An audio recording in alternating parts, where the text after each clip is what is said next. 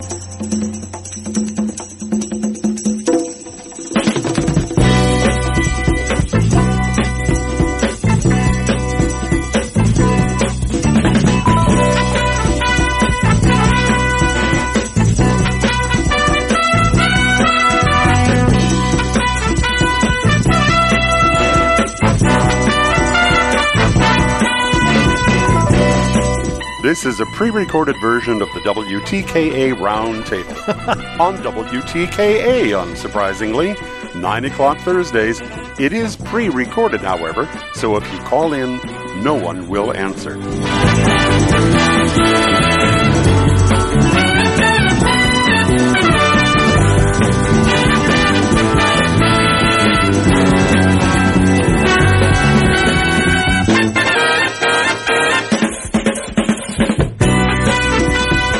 And welcome to the MGO Blog Roundtable here on Sports Talk 1050 WTK. The ticket online at WTK.com. Ira in the air chair today, filling in for Sam. He'll be back on the air with us next week as his vacation wraps up. We're getting we're gearing up for football season. So his last chance to recharge that battery before we really get going.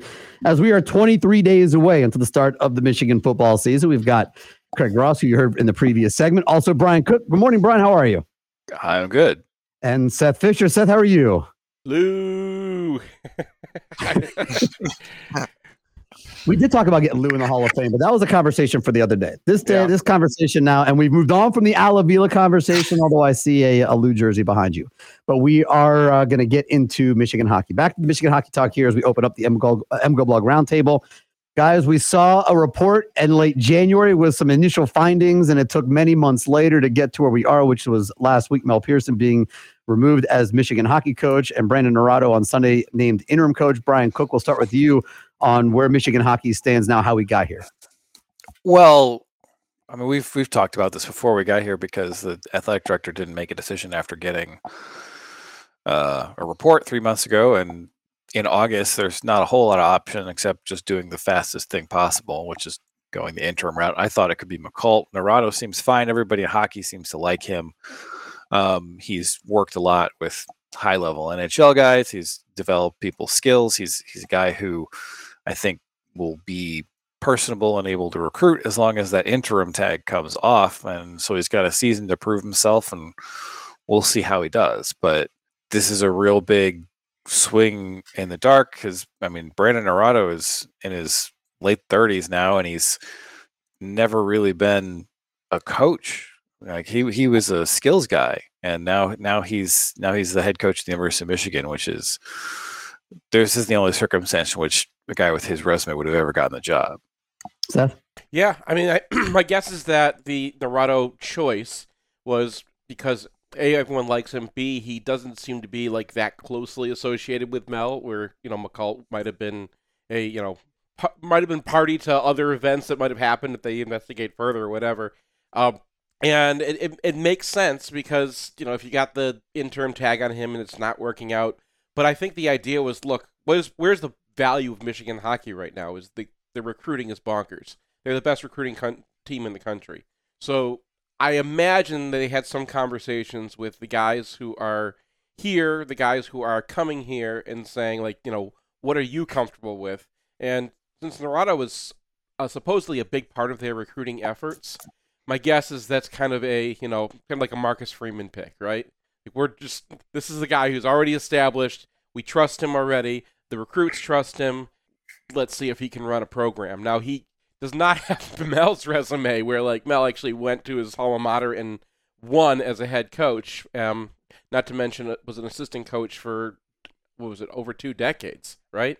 So like th- he doesn't have that level, but you know it could work. Um, I don't know how much uh, being an old hockey coach really is that much value because the game has changed and people are um, some of the mistakes that Mel was constantly making and even Red was still making are kind of old guy mistakes. Yeah, I uh, like to go back just a bit. Uh, my emails are running about 90% you're a dope and 10%, uh, you know, yeah, you're the voice of reason. and so, but uh, I have to say that the athletic department looks inept in this. in that they they were procedurally murky and they needed to be procedurally transparent and and that's the problem here it's not to me that they were sluggish or slow or anything or made a bad choice but that uh, they they uh, procedurally didn't talk about what they were doing and and the athletic department should have have come out when after the Wilmer Hale report came out and they should have said hey we got this report. It's it's got some problems to, uh, or however they want to phrase it uh, that they've discovered or uh, may exist within the uh, in the hockey program and so we're going to follow their instructions. And and those instructions are you know you need to look at at, at some of these problems and we need to talk to a, a couple people who didn't really talk to wilmer hale and we need to uh, talk to some of the people wilmer hale did talk to and we're going to run our own um, uh, culture survey anonymous culture survey of players and staff and once we get all that done uh, we're going to make some decisions about the hockey program and we'll get back to you in a couple months and and we'll answer questions in a couple of months you know and but they did none of that. They did nothing except have the entire program twisting in the wind uh, at least in the as a matter of public perception where uh, they didn't renew mel's contract. They just said well he's the coach right now and he became, as everyone understood, a, a sort of coach at will, an employee at will, and and that made no sense. And so the the the the end end of that is that fans, anyone paying attention to the to the hockey program, is like all up in arms. What the hell, you know? And rightfully so. But uh, you know what the hell is going on here? He should have been fired in five minutes as soon as they got the Wilmer Hale report. And I don't agree with that, but I do agree that that the athletic department has handled it ineptly. They'll never answer questions about this. We know that. Uh, we won't really know what the what the tensions were between the athletic department and say the regents, and unless you know maybe the regents will or one of them will will spill it. I mean, we heard from John Bacon that it was 8 0 plus Mary Sue against Ward. Now, whether that's really accurate or not, I don't know. Uh, that seems to be more in the realm of rumor than than anything else. Uh, I'm uh, it's maybe it's good rumor, but it's still rumor. Um, so my beef here is that is not so much what the athletic department did, but how they did it and and the lack of of, of uh, procedural uh, clarity and eh, and it made them look and and still makes them look in this context not very together in in their job descriptions i'm sorry uh, but i don't think that substantively anything they did looks that bad interestingly enough and this surprises me when gary moeller was fired there were a lot there was still a lot of support for moeller saying, okay, what he did was terrible, but uh, you know, it was excessive. They should have done it. And you still hear that. Moeller never should have been fired. You know, and when Tommy Amaker was fired, uh, it was done with a lot of hand wringing and uh, ringing, and understandably but, so. But those guys, even Moeller to a degree, was fired in part because of performance. They've been like the, I don't, the, the two four loss so. seasons had to be had to have been part of the equation there. I, I I don't think that's true. I mean, I I think Moeller, absent the event at the at the uh, no no, dinner, but it was a, event, it never would have happened. He, right, but he I wasn't. I'm, I'm saying that he wasn't the top of his sport. Mel was being Mel was fired at the top of his sport.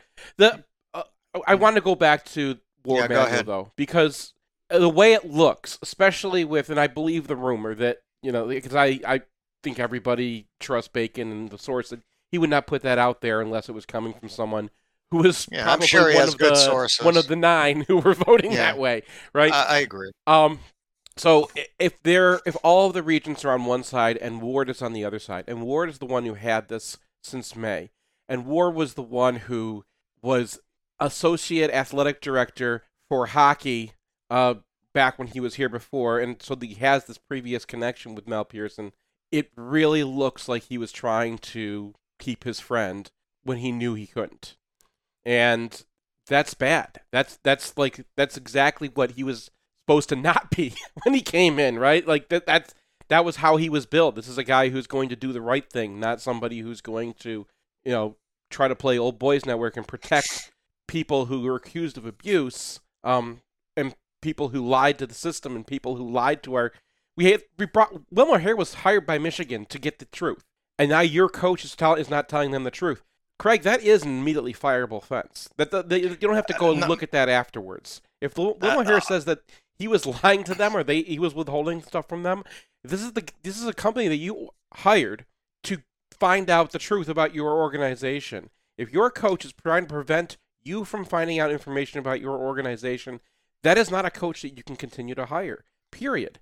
And this it, it I, I'm not saying this is like a fire ward moment, but it's definitely a this was bad. And if another event like this happens, I don't think I'm going to give Ward the benefit of the doubt, whereas before I would have. Well, to me, again, I, I don't agree with that. Um, I I do I do believe that this was handled poorly. Uh, I do believe that Ward and the athletic department needed to say, "Here's what we're doing," and I do believe if Ward thinks, "Hey, we should have kept Mel," he should say why. He, you know, the public shouldn't be left in a in, in this uh, sort of zugzwang where the uh, where one one part of the university is saying no we should keep this guy and the other part is saying no we got to dump him. And and so uh, the interesting thing to me and i guess this uh, where i was going before was i don't hear anybody supporting mel. Yeah. no one you know and and and and that wasn't true with tommy.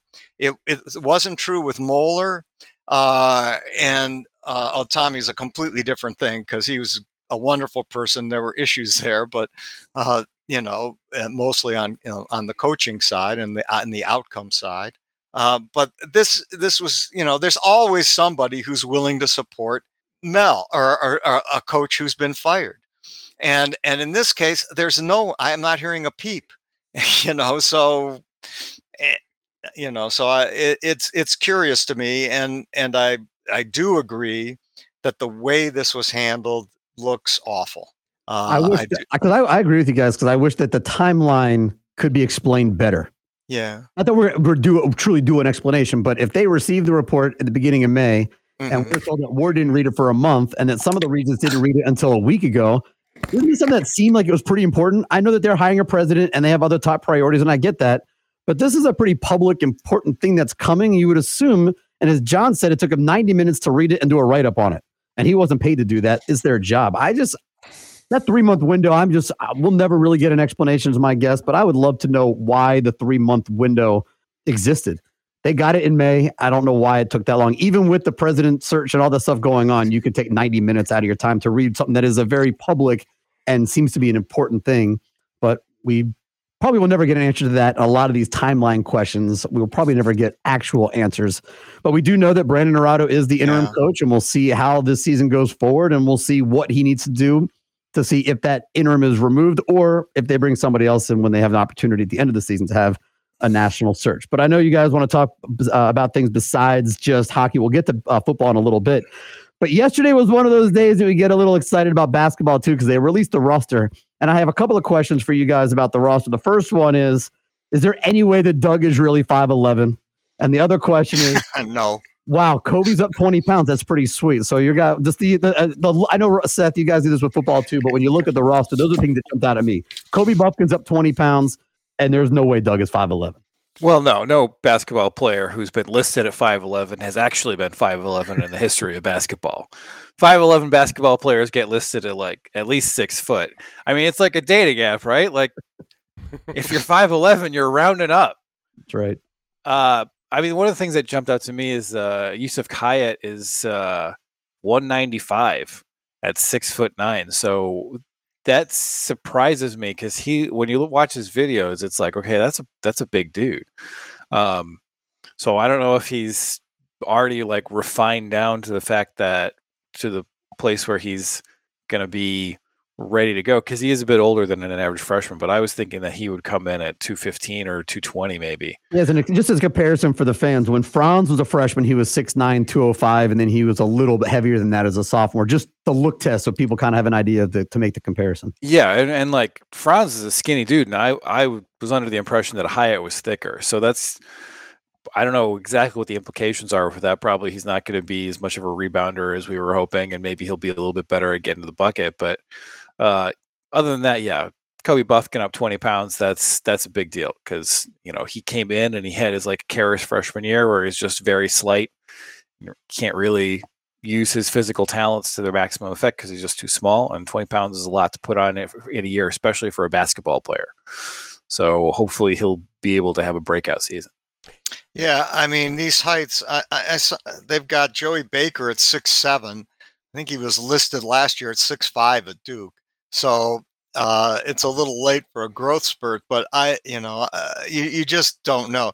On the other hand, Franz, they always listed him as shorter than what he was.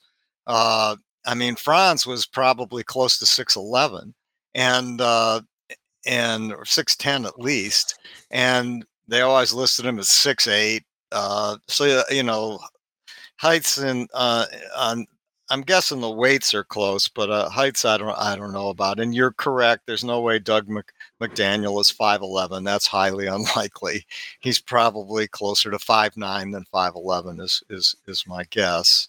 But we'll we'll see. Um, we'll see. But uh, the, the, I have a footnote. I asked in the in the notes to the uh, to the basketball roster, it says that Tschetter uh, was redshirted, but there's nothing there about Isaiah Barnes.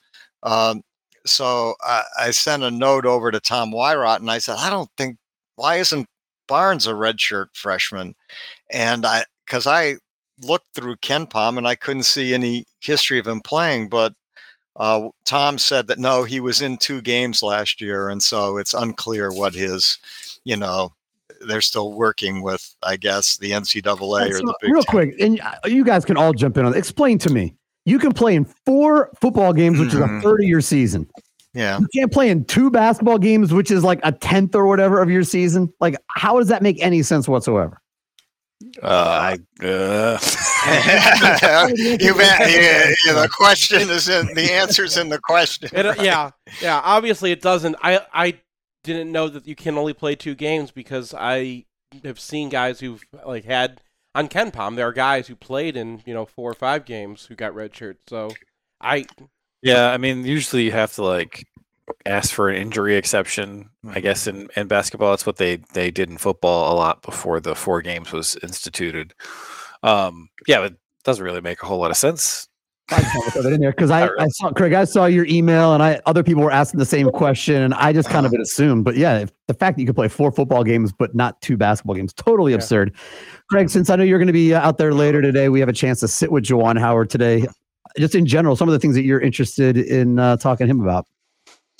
Well, you know, I'm I'm just at this point just interested in his general impressions. I don't know how much work uh, coaches are allowed with players over the course of the summer. I think they're allowed to do some individual workouts, uh, but I don't think there's been any any formal scrimmaging.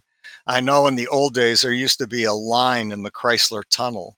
There was tape, and that was how far the coaches were allowed from the court in, in the in in the summertime. And so I used to. Uh, uh, walk down there at night in the summer and walk over that line and walk down into the court and watch them in informal informal practices in the summer. And i would see amaker and he would always say to me hey where's your shoes? Because you weren't allowed in there except if you were playing. And so i would take my shoes i would take my my basketball shoes down there.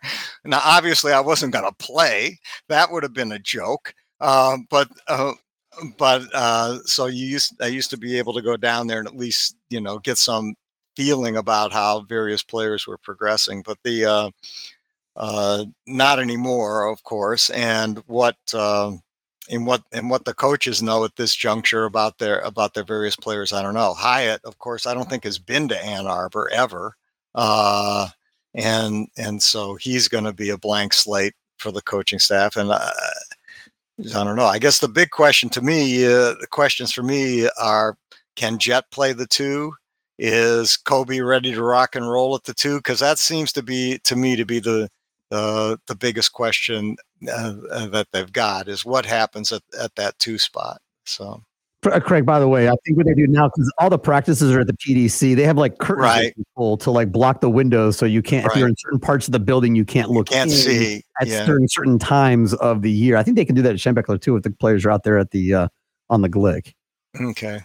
Yeah. Yeah, it's different than the old days when you could just sort of wander in and you know see what was going on. What's up? Uh, I, I, all I want to see is the look on Howard's face when they mention Bufkin. He is the key, right?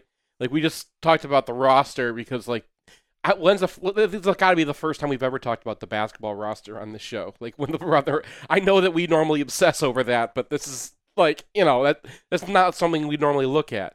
But Kobe Bufkin is so key to this season because they have no guards, because the two spots such a question, because they need his talent to kind of shine through this year. Um, I really want to see how Howard looks when he starts talking about Bufkin, or if it, that's one of the, the top things that he brings up, or if it's like, oh yeah, yeah, Kobe's coming along, you know, like it, it, it he's not going to say anything negative, right? But that's usually a good sign uh, if the coach of the guy who's like important to the like the crucial guy for the season is uh is the first dude mentioned out of the coach's mouth.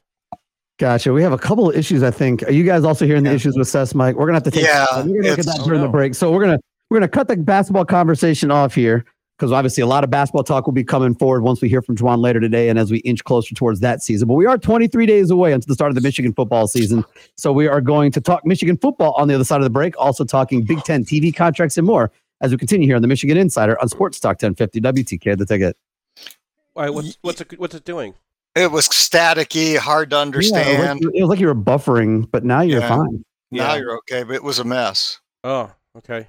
That was weird. the ticket. It was just a weird thing. It was a weird. and I didn't know if it was You were my audio, faces, but I and assume like, that our All right, I. Uh, Well, I mean, I, I was, uh, you can tell. yeah, we are trying to. I was trying to figure out, but it's so hopefully the audio will be. uh Yeah. Yeah, I wasn't sure if it was maybe a, a buffering issue or something like that. That's the only thing I could think. All right, so question comes in from Mark asking. It says Jett is listed at six eight. Is he is that is he that tall? I mean, Brian, you made the nobody no one actually trusts the heights necessarily. I mean, Charles Barkley was listed at six six his entire career in high school. we know, or in 6'4", college, he was he was maybe six four, right? Like Yeah. The only guy that I ever heard tell a story about going the other direction, Christian Laettner told the story when he was at Duke. They measured him; he was seven foot tall, and he said, "I don't want to be considered a seven footer. List me at six eleven. Hmm. But everybody else, they want the height, right? If you're six eleven, you want to be seven feet. If you're five nine, you want to be five eleven. And as Brian said, if you're five eleven, you're like six one. What's what's the biggest lie you ever remember on a roster? Biggest still breaking up? lie. Whatever, whatever Avery, no, whatever Avery Queen was listed at. Yeah. Uh, I hear it every Monday through Friday around three oh five. Yeah, Jamie Morris. How tall He's did they- 5'10", 180 pounds. Oh yeah. Right. He was never five ten. We love you, Jamie, but you were never five ten. Yeah. and he'll admit that. That might be a that's a pretty good one. That I think be- Mike Hart was also yeah, because he listed was always listed at five nine, and Nine. I'm next Mike, Mike a fair amount. Um, another one at, uh, in, in a different sport, but Shawn Hunwick because he was only taller than me if he had skates on, and he was listed at like my height or a hair taller than me, but he was only my height or taller than me when he had skates on. yeah. So love you, Sean, but we know that's true too. So By the way, I, I think the Naurato hire is going to work. Uh, from people I've been talking to, I think um, this is a really, really good choice.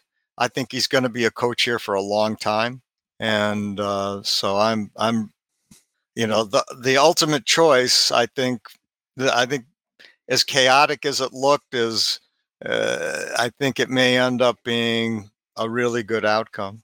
Uh, Yeah, it feels So- like I, I mean I I'm sticking with the Marcus Freeman comparison because I don't know how Freeman's going to be. And we are back on the radio and online on the Michigan Insider here on Sports Talk 1050 WTK. The ticket online at WTKA.com. We will get uh, Seth back with us momentarily. We're having some issues with his audio, but we are going to jump into our football conversation. We've got Craig Ross, we've got Brian Cook, and let's jump right in, guys. 23 days away. And so everyone every day wants to know who's going to be the starting quarterback. What do you think? Do we know anything different other than some videos here or there? Do we know a whole lot different? Than we did a few weeks ago. Have your thoughts changed at all about the starting quarterback position now that we're a week and change into fall camp, Brian Cook? No, I mean, that's a 50 50 competition like it was always going to be. And I'd be very surprised if it's not Cade McNamara taking the first snap. Now, what that means for the course of the season is going to depend on how McNamara and McCarthy play, I think, in the first three games, which are all gimmies. Like, I guess you're going to see a lot of rotation. You're going to see a lot of throws, I think, just so that there's some baseline of performance that they can make a decision with. Because it is one of the closer quarterback battles I can recall because there hasn't really been a whole lot of intrigue about who, who the starting quarterback is going to be for a long time. So this is uh, unusual. This is probably the first time since Brady and Henson where there was like not really uh, a clear starter. Yeah, I mean the the Brady Henson thing is interesting because obviously Brady is one of the greatest players in the history of of football. Um, but Henson was really, really good, and a lot of people who weren't around can't appreciate or don't appreciate. They can't appreciate how good Drew Henson was and how talented he was. And uh, if you look at the game he played, I think the after Brady was gone against Purdue and Drew Brees, it's a it, it's a remarkable game of quarterbacking. Uh, two of the highest level highest levels of quarterback play I've ever seen in in in one game, and uh, and I don't think the Brady Henson thing worked out very well for us, and I and I really can't recall uh, many times when there's been this quote quarterback controversy that it's really worked out, and and so it, that that that I find a little bit troublesome to me. Now I guess 1961 uh, with the San Francisco 49ers with Red Hickey when he decided to go back to the single wing and had uh, two quarter. He had a running quarterback and a throwing quarterback. It actually worked a little bit for a short period of time, but I don't, I don't, I can't recall this working, and so I don't. I'm skeptical that this can work out. So I, I mean, and, and won't be one a distraction, and two not particularly great for the team. All right, does my audio sound okay, guys? You, You sound, sound great. great. Okay, good. Um, I, I kind of think it's almost the reverse of 1999 because Mhm. in 99, Carr said, uh, all right, we're going to play one guy in the first quarter, play one guy in the second quarter, yeah. and then play the hot hand for the second half. Um, that is not what is going on right here.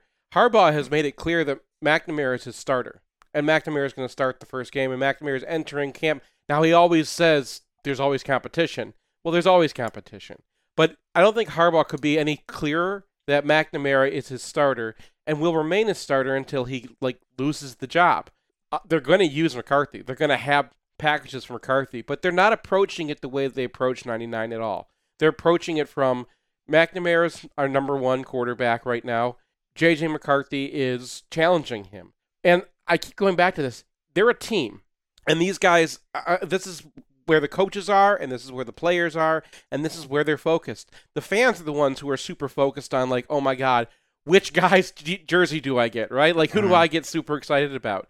But if you don't have two quarterbacks, you're Penn State last year. Look what happened to them because they didn't have a second quarterback, right? This is a team, and both of these guys know that what they're doing is going to help the team. Now, I'm sure both of them want to be the starter, and I'm sure it matters a lot to Cade. And if he loses his job to JJ, I'm guessing McNamara is not going to want to stick around and be his backup forever. That's just, you know, the way things are. But for right now, that's what they're doing. Cade right now is the starter. JJ is the backup. JJ is competing to try to overtake Cade. They're both going to be on the field because there's going to be packages for JJ, and they're both contributing to the team, and both have to be ready because very few teams make it through the season without having to play their backup quarterback in meaningful downs. That's a really Oh. important part. You need your backup quarter. You need two quarterbacks, if not three. Or Ohio State one year proved was it four? I mean, some years you need it. Or Maryland's shown you need like eight. So hopefully we don't go through one of those scenarios. Well, I mean, I I hope that's right. Um, and but I I'm still a little I'm I'm s- at least slightly skeptical, maybe more than slightly skeptical that that, that this can really work that well when you've got. But even when you you do need a backup quarterback, but usually it's fairly clear that the backup quarterback is the backup quarterback. Here, I mean, and maybe Seth is 100% on uh, spot on here that it's just a fan perception and not a program perception. Uh, but I think the fan percep- perception is, eh, JJ should really be the quarterback. Uh, and uh, from people who I've talked to, that's that's the fan perception. Uh, from Harbaugh's perception is no, this is a quote meritocracy, and whoever's playing the best is is is going to be our starter. I I have a hunch in practical matters it's going to look a little chaotic, but I could be wrong. I hope I am we assume the starting point in the split of snaps is kind of like what we saw last year, but that's the starting point. And then as the right. season progresses, I assume the gap would only get narrower. And then at some point, maybe JJ overtakes, which is the fan perspective that he's going to do that at some point in time. But I think you're right. I think you're on it, uh, Seth, where there are a lot of things. I've had many conversations with Jim and other people where you ask a question, he looks at me and he like, where'd that question come from? And I tell him and he goes, yeah, that's just a fan thing, a media thing. That's, mm-hmm. that has mm-hmm. nothing, it never actually infiltrates the building. And so there are a lot of fan narratives and media narratives that we ask questions and things we think are true or would happen because we think it would happen, right, in our mind, but they don't actually happen in the minds of the alpha males within the facility. Right. I think the key disconnect is how hard it is to play quarterback, especially at, in this system at Michigan, right? They there's a ton of pre-snap reads. Michigan is a, that's that's always been Harbaugh's system with his quarterbacks. Is you have to know exactly what it is, what you what you're looking at, and it takes a while to get good at that. So, you know, Tavita Pritchard we're starting over, you know, one of the greatest quarterbacks in, uh, it was, was starting over Andrew Luck, right? Like one of the greatest quarterbacks in college football history. And that guy couldn't start when he was a true freshman, and he was still working his way up as a redshirt freshman. It takes some time to get good at that. No doubt about it. And so we're going to continue to follow this along. They're not going to give us an answer as to who wins the battle, obviously, between now and probably the next 23 days, because other than, unless it's just Cade, because we know, you know, it's the same, it's the status quo of who is getting the first snaps like it was all last season. But all we get right now, we get uh, a highlight here and a highlight there, and we get a, you know, a couple pictures here and a couple pictures there. Otherwise, we get coach speak and player speak, and you have to kind of parse words and figure out like what out of that you want to really pull out of it. So the first one is when you guys saw that JJ to uh, Roman Wilson touchdown pass in practice, what were your uh, thoughts when you saw that one, uh, Seth? Uh, still lost his outside leverage. I mean, that's what they're talking about at cornerback, and they're like, okay, he's eighty percent cornerback right now, and he's, you know, Sainristil is really catching on, and you know, whenever you have a position switch starter, I'm sorry, I love Roman Wilson, and I like it was a great catch, but like I those those are out there because they want to show you what you know the the highlight, and then you try to pick something out that they're not trying to show you. What they're not trying to show you is that Sainristil was supposed to maintain outside leverage that whole route and and lost Roman Wilson. Understandable. This happens to people, right? But, uh, Roman Wilson has lost guys way more talented than Mikey still. But if Michigan's talking up a position switch guy, that makes you nervous for that position. That's just always been one of our tells, right? That one of our spring and fall practice. Um, what, what what what what do you like to call it? The the entrails, right? Like that that's that's You're what we're yeah. So we're we're looking at that kind of thing and saying, okay, did Sainristil mess it up really badly? No. Like how did he look in coverage? Eh, right? But that's one of the concerns when they're talking about like you know who's going to be starting. Where are the rest of the guys if someone who just switched over from offense is the guy that they're talking about most at that position. All right. So since you answered that question that way, what were your thoughts when you saw the DJ Turner pass breakup on the Ronnie Bell pass, the pass to Ronnie Bell? And that was the other video they showed out there to kind of get our you know, wet our whistle a little bit. DJ Turner is awesome. I'm a huge DJ Turner stan. DJ Turner is great. Just fit my narrative, please there you go. Hey, that, that, but isn't that part of it, right? You see pictures. We saw the Ronnie Bell was like a, uh, a catch in four pictures yesterday. They showed you're going to pull out of that what you want, right? Because well, if you're if you're a fan watching, if they're if they're going to feed you some sort of video of a receiver slash cornerback event, right? Receiver, what you want to see is like you know an Odell Beckham style catch where the coverage was perfect and the receiver brought it down because only this man can can do it. Otherwise, you kind of just want to see the cornerback knock it down because it's if you're throwing to a guy in single coverage, it's not a bad throw. We want to see them take those shots, right? Um, and if the cornerback can keep up with someone who's really fast and then knock the ball down, good. That's our cornerback's doing his job and he can handle these one-on-one situations. That's kind of the alt the the preferable result, I think, than the cornerback being on the wrong side of the the receiver and not knowing where he is, and then the receiver coming down with it. Brian, you take anything out of those videos? I mean, no. like that's 15 seconds, right? Like, I can't really determine anything except like there was a catch made in practice, and I mean, Seth should know that he's not the only one on the DJ Turner bandwagon. I think Pro Football Focus has him as a third team All American in the preseason. So they graded him very highly and they think he's going to be a dude. And then he showed up on the freaks list. Feldman, Bruce Feldman released Yeah. his freaks list and Mazi Smith's number one, but uh, DJ Turner's, I think, 18th. So go ahead. I, I was just a question for you guys. Did you expect that? I mean, was that uh, that that uh, Mazi Smith would be number one? I think on the on the freaks list. I mean, it's sort of. I was when I saw the video of him hopping up those stairs, Yeah. maybe a little bit more. Yeah.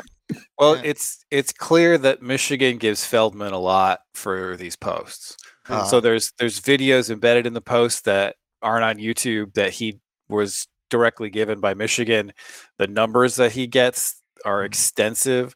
So you know the the program isn't super open, but for Bruce Feldman's Freaks article, they're like here, and I think that that helps Michigan's uh, overall standing in that articles because Aidan Hutchinson was number two last year, and the year before that, Kwity Paye was number one. So those are two first round picks. So it's not like you know Feldman's getting things wrong. Uh, so I, I think that there's some legitimacy legitimacy to that.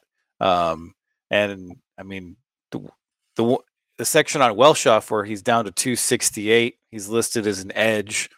I mean, we're all wondering where that pass rush is going to come from, and Welschof's a guy who uh, has flashed a little bit as a defensive tackle, but if he's down to 268 and he's he's got this athleticism, you know, that might be one of your better bets for a guy who's going to come off the edge. And go ahead. Yeah, Walmsley uses the transition to the defense, but Kenneth Grant was the fourth Michigan player on that list, and he was in the 40s. I don't remember exactly the number, but a true freshman. It just gives you an idea that they have some uh, some athleticism at tackle moving in the future. But you brought the defense. We're talking about the defense.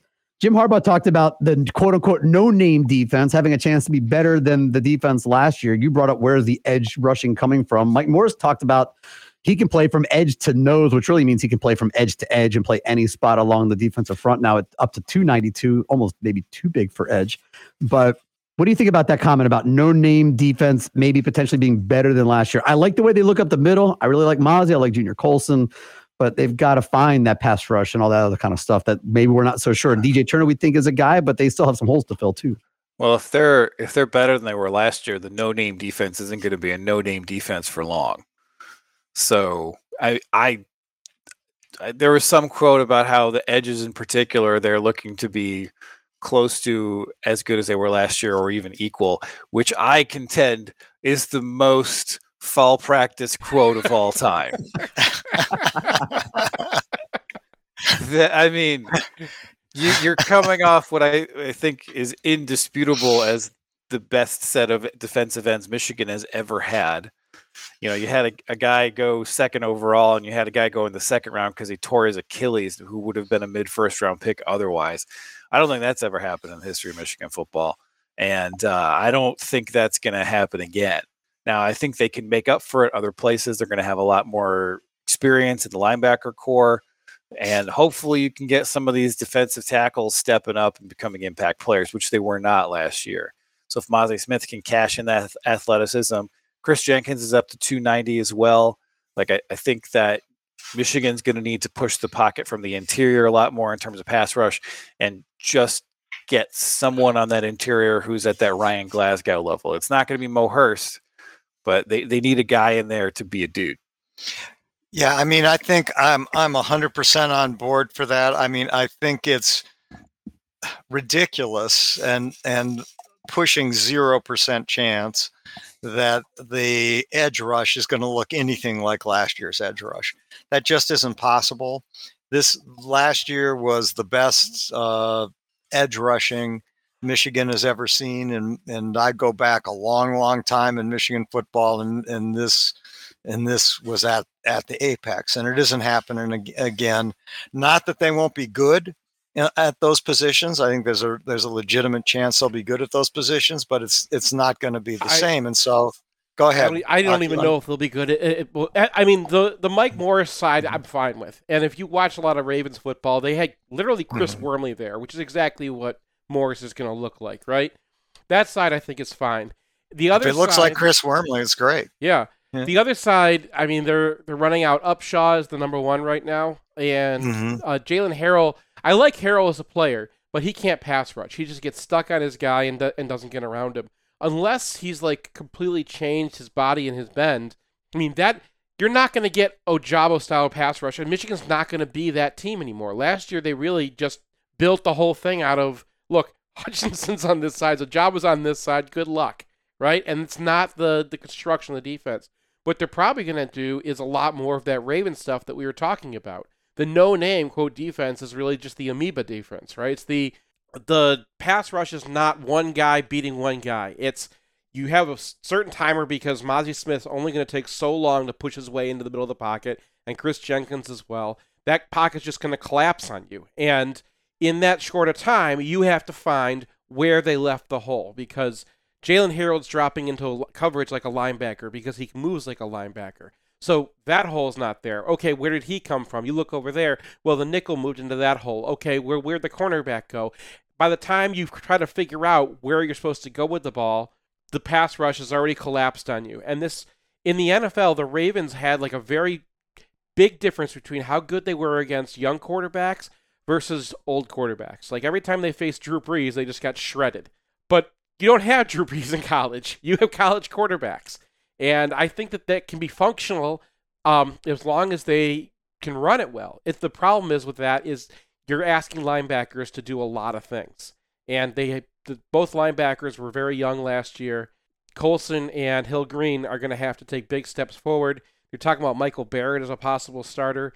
That kind of makes me nervous. So that's where you're going to get it. I don't really expect pass rushers to win one on one except for by pushing.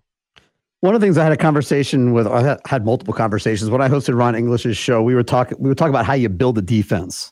And last year they built the defense with, from the outside in, right? The edge rushers. Now, from our- perspective, we didn't necessarily know Ojabo would be Ojabo at this time last year, right? Maybe the coaches knew something. Upshaw was ahead of him this time last year.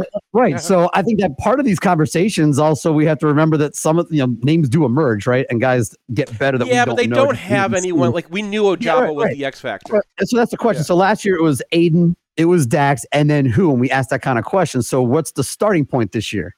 For DJ just Turner, you just start with DJ Turner and other guy. Like, what's the starting point? You talk about who leads this defense. Last year we knew it was Aidan and Dax Hill, and then the list at this time last year. So at this time this year, what's that list look like for, look like for you? I mean, I think DJ Turner's one of those guys, and then you need someone to step up. It can be Colson, it can be Mike Morris, it can be one of the defensive tackles. Um, it's it is true that there's not like a guy who you're like that guy is the guy, and he's likely to blow up.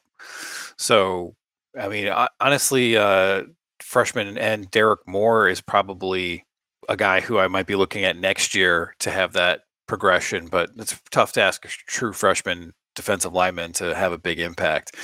So yeah, I think they're going to have to piece some some things together and wait for guys to emerge midway through the season.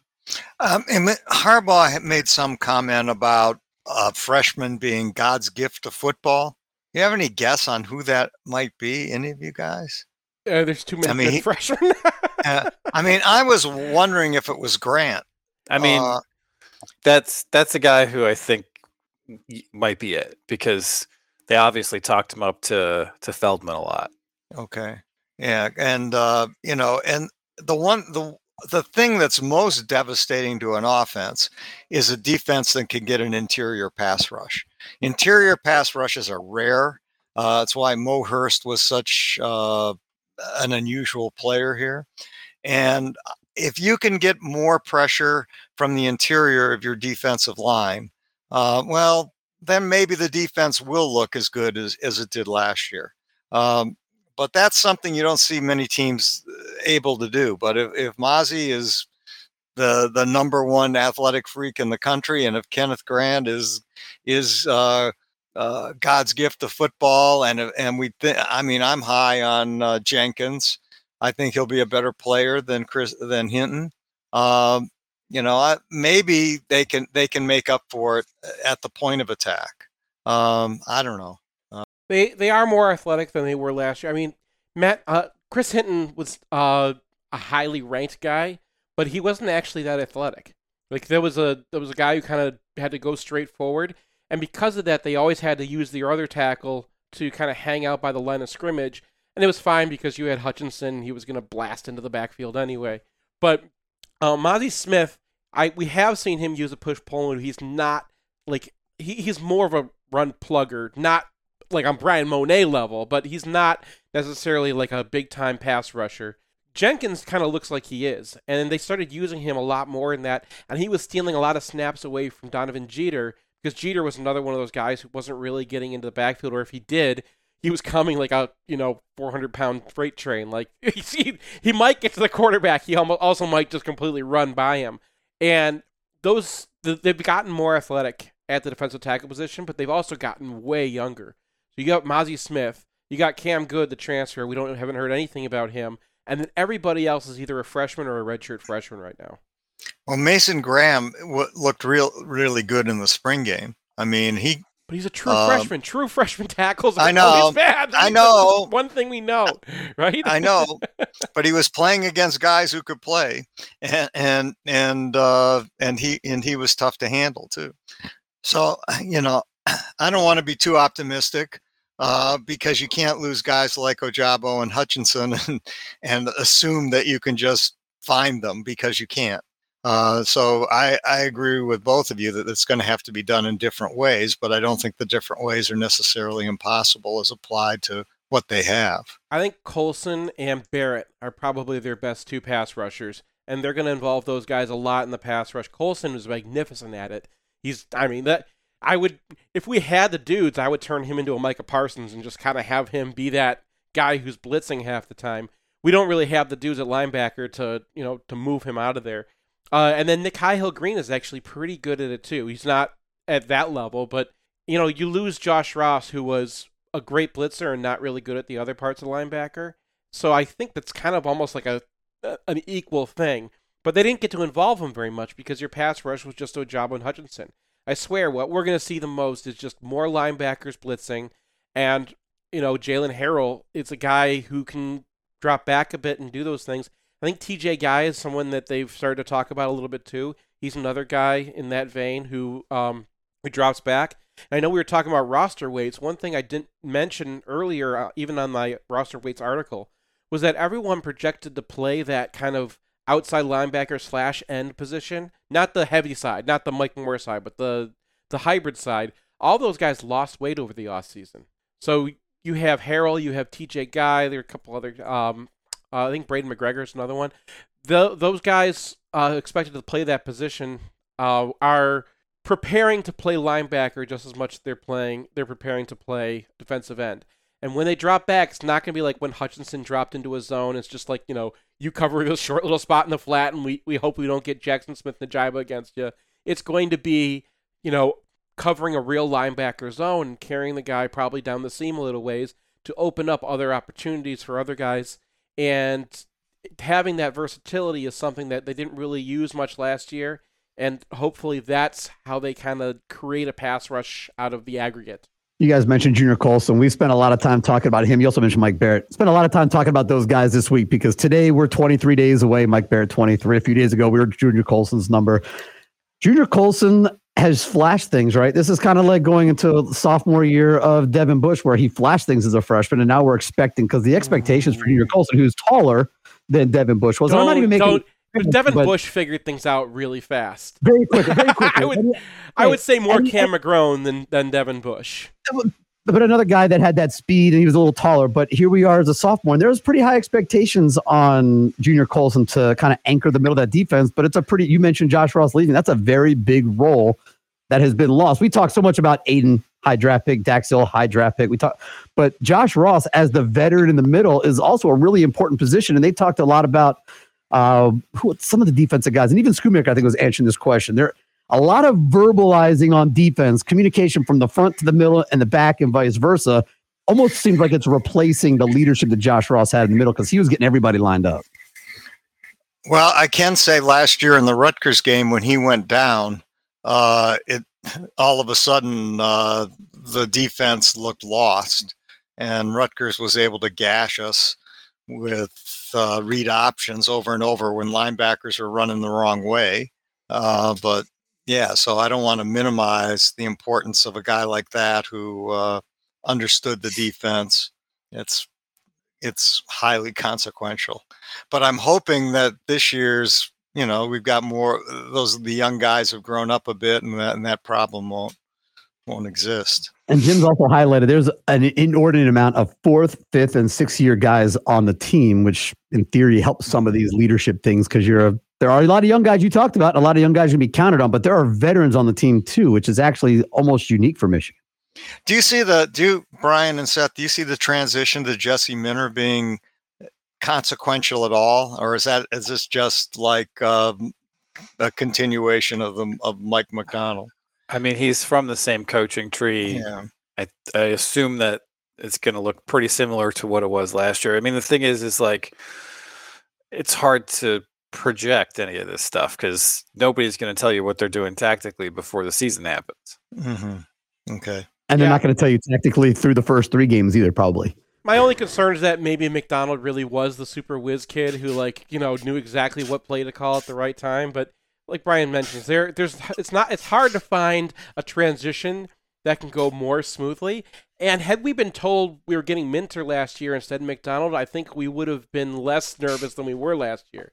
Because Minter's actually been a defensive coordinator. He was a court, he was defensive coordinator of that Georgia State team that like put a super scare into Wisconsin. If you remember that, I don't know if anyone else remembers Wisconsin almost losing to to a team that had just moved up to FBS, but um, that was Minter's defense. Now his dad was still coaching with him there, and that's the other concern with Minter is that Macdonald was like a, a super nerd. Macdonald was a guy who hung around Kirby Smart, uh, not Kirby Smart, um, the Georgia coach before him, Mark Richt. Mark, Mark Richt. He hung around Mark Richt's program until Richt like finally gave him a job, and like this, he was just like like he had to prove himself again at every single level because he was not, you know, the football player who was a football guy. He was the student at Georgia who was super into football, and they like just kept on having to get move him up and move him up.